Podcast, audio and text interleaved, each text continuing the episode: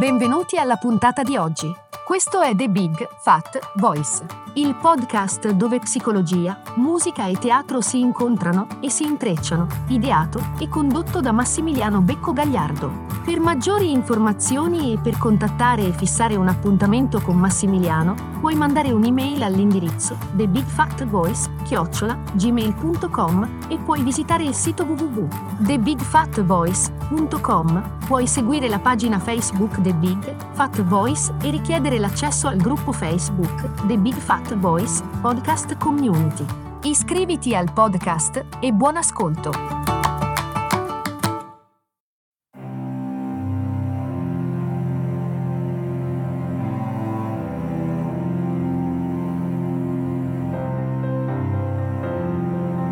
Il più grande deficit che abbiamo nella società e nel mondo in questo momento è un deficit di empatia. Abbiamo un grande bisogno di persone che siano in grado di mettersi nei panni di qualcun altro e vedere il mondo attraverso i loro occhi. Così parlò in uno dei suoi discorsi da presidente degli Stati Uniti Barack Obama. Dovunque ci si giri, qualunque cosa si legga sui giornali, nei libri o si ascolti ai telegiornali, in qualsiasi rapporto umano tra due o più persone, in ogni cosa risuona questa parola, empatia. Sembra non essercene mai a sufficienza. Come Cerbero, anche l'empatia ogni volta che la si sfama, che la si soddisfa, sembra avere più fame che pria. Viviamo nell'era dell'empatia, di continuo ci viene predicato di vedere il nostro volto in quello dell'altro, di identificarci con tutto il mondo e con tutte le persone del mondo, eppure non abbiamo mai abbastanza. Paul Bloom, celebre psicologo di Yale, si è imbarcato nell'impresa di dimostrare come l'empatia sia una pessima guida morale e come andrebbe arginata attraverso la ragione. Più cervello, meno cuore e anche il cuore ne beneficerà. Quindi seguiamo questa provocazione e Bloom intende empatia nel suo concetto più ampio ovvero la capacità di mettersi nei panni dell'altro, di sentire quello che l'altro sente. Questo è il punto essenziale ed è quello che l'autore mette in chiaro fin da subito e che al massimo noi siamo in grado di riflettere i sentimenti degli altri, ma non di sentirli come nostri. Il soffrire empatico è diverso dal soffrire reale generando conseguenze che tra questi due aspetti non sono neppure paragonabili. Certo si riconosce all'empatia un aspetto positivo nella fruizione dell'arte, talvolta nei rapporti intimi. Il problema si pone invece quando l'empatia viene usata per capire e prendere decisioni attorno a casi più complessi che sono poi i casi politici, sociali economici. Bloom paragona l'empatia alle bibite gassate e dolciastre, allettanti e deliziose ma dannose. L'empatia genera spesso piacere grazie al coinvolgimento che ci fa sentire nei confronti degli altri, genera benessere perché ci fa sentire buoni e perché stimola la nostra interiorità, ma è tutt'altro che una valida guida morale. Ci porta spesso a emettere giudizi sciocchi e a fare scelte politiche irrazionali e ingiuste.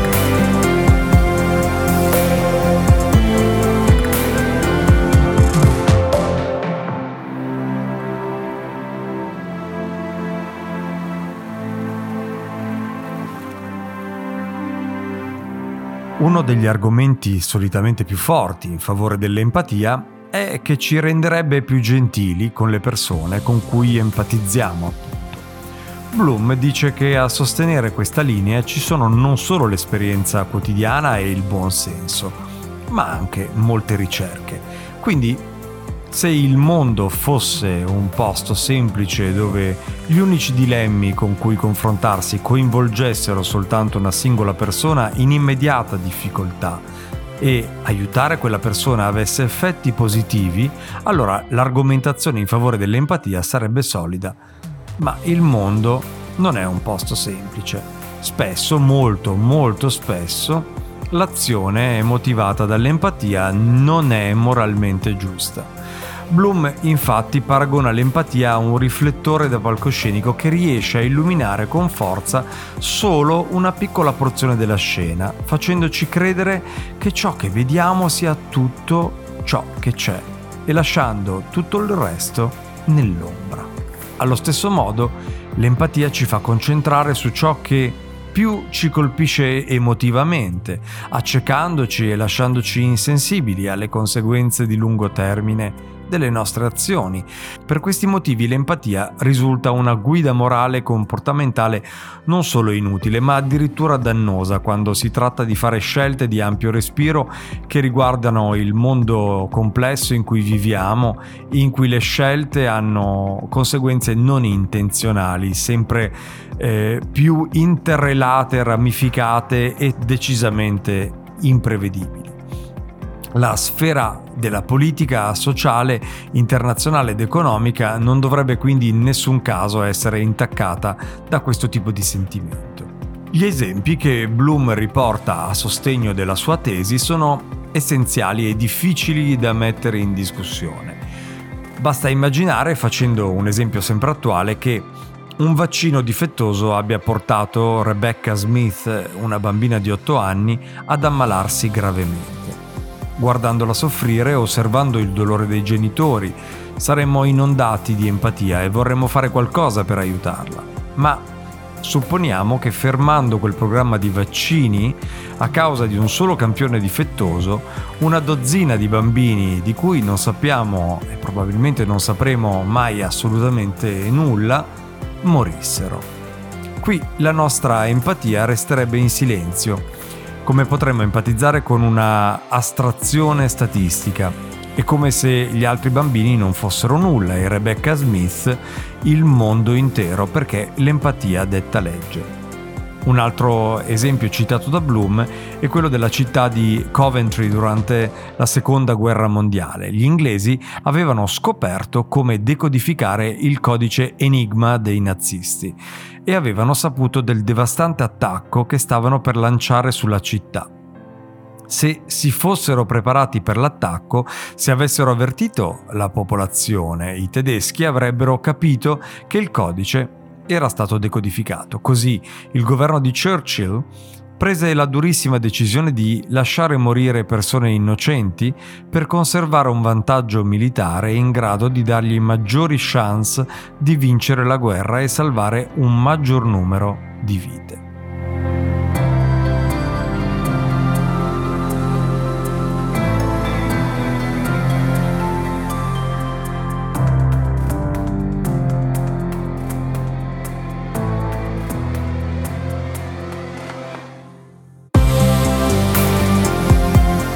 L'empatia è un fattore determinante nel favorire il processo di identificazione con gli altri.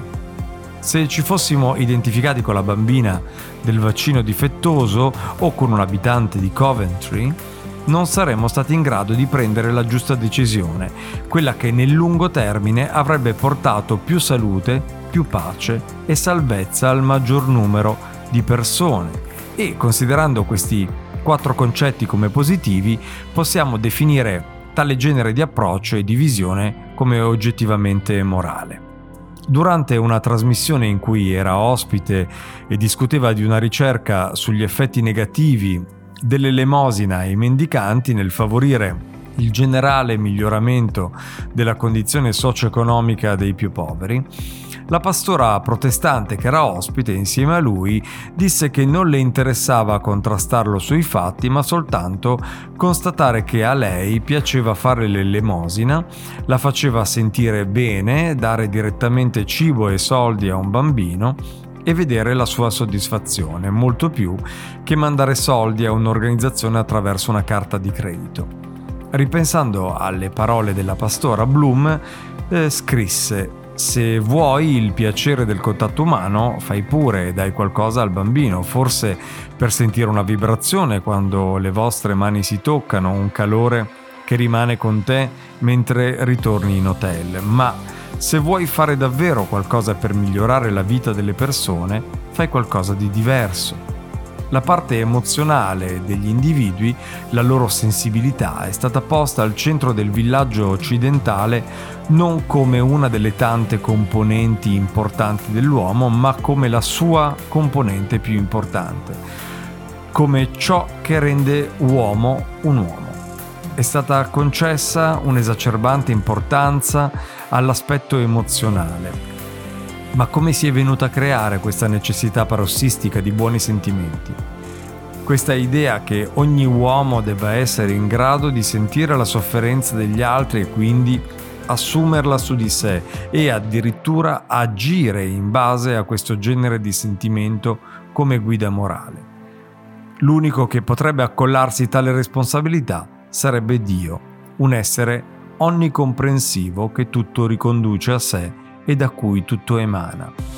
Questo tipo di approccio ipersentimentale ha a che fare con la nostra fragilità spirituale, con il venir meno di una spiritualità condivisa è scomparso anche il sostrato di riferimento su cui basare le nostre azioni e la ragione che ci sembra insufficiente perché non in grado di fornire spiegazioni onnicomprensive e del tutto esaustive. Allora, fondiamo le nostre azioni sul terreno melmoso dei buoni sentimenti. Questa mania dell'empatia ha quindi anche a che fare con il peso intollerabile dato proprio al ruolo di un uomo, di un individuo, che non sente più nulla di grande sopra di sé a trarlo verso l'alto, né nulla di stabile sotto di sé a sorreggerlo ed elevarlo, ma sente soltanto la pura contingenza. L'uomo occidentale cerca di colmare questo vuoto con un'insostenibile dimensione emozionale in cui far convergere e soddisfare le altre mancanze. Ma tutto questo è impossibile. Come ha ripetuto con ironia Elmar Salman alla fine di una conferenza tenuta davanti a un gruppo di economisti e industriali, Dio esiste e non sei tu, quindi rilassati.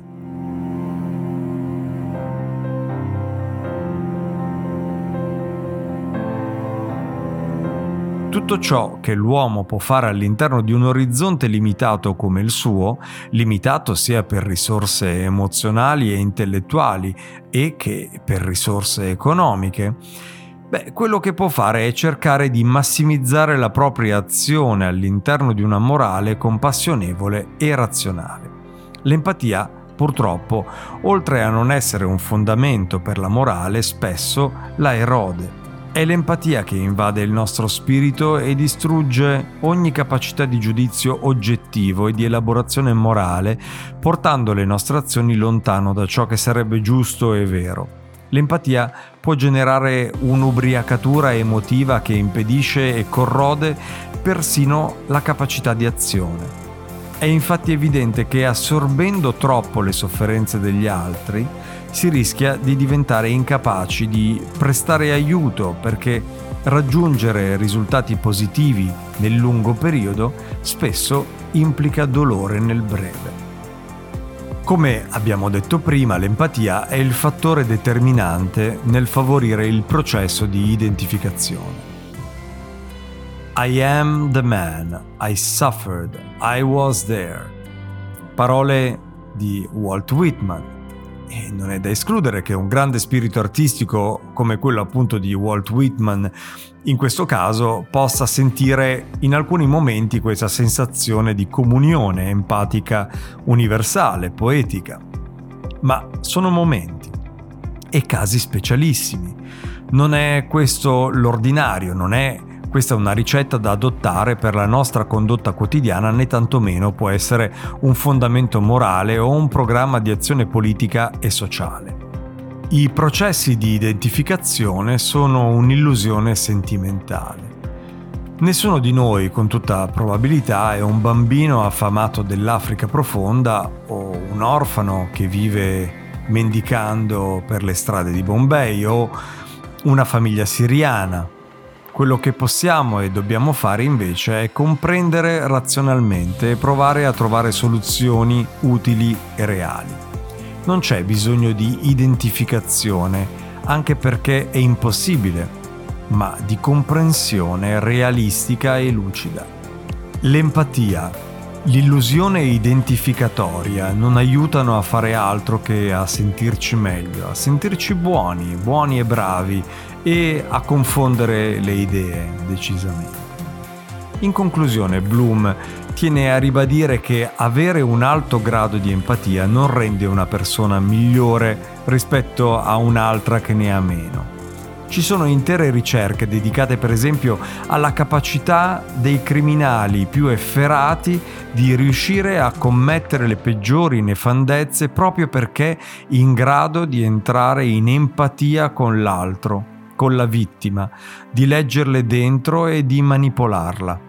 Questo vale tanto nel piccolo quanto nel grande, per i dettatori e i demagoghi. I comportamenti positivi, razionali e moralmente giusti sono invece relazionati alla compassione e alla capacità di curarsi degli altri.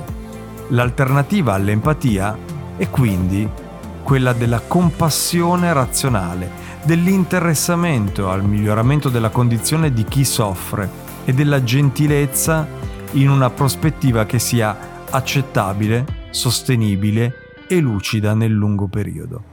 Questo è ciò che possiamo fare e che ci permette una visione e una capacità di azione ragionevoli e non obnubilate dall'ubriacatura dell'identificazione empatica con l'altro. Tutti i grandi traguardi sociali dell'uomo, il superamento dei pregiudizi nei confronti degli altri, la tolleranza, la comprensione di chi è diverso, non sono stati raggiunti attraverso un'empatia impossibile con chi è radicalmente distante da noi, ma grazie alla comprensione razionale, allo studio e alla compassione.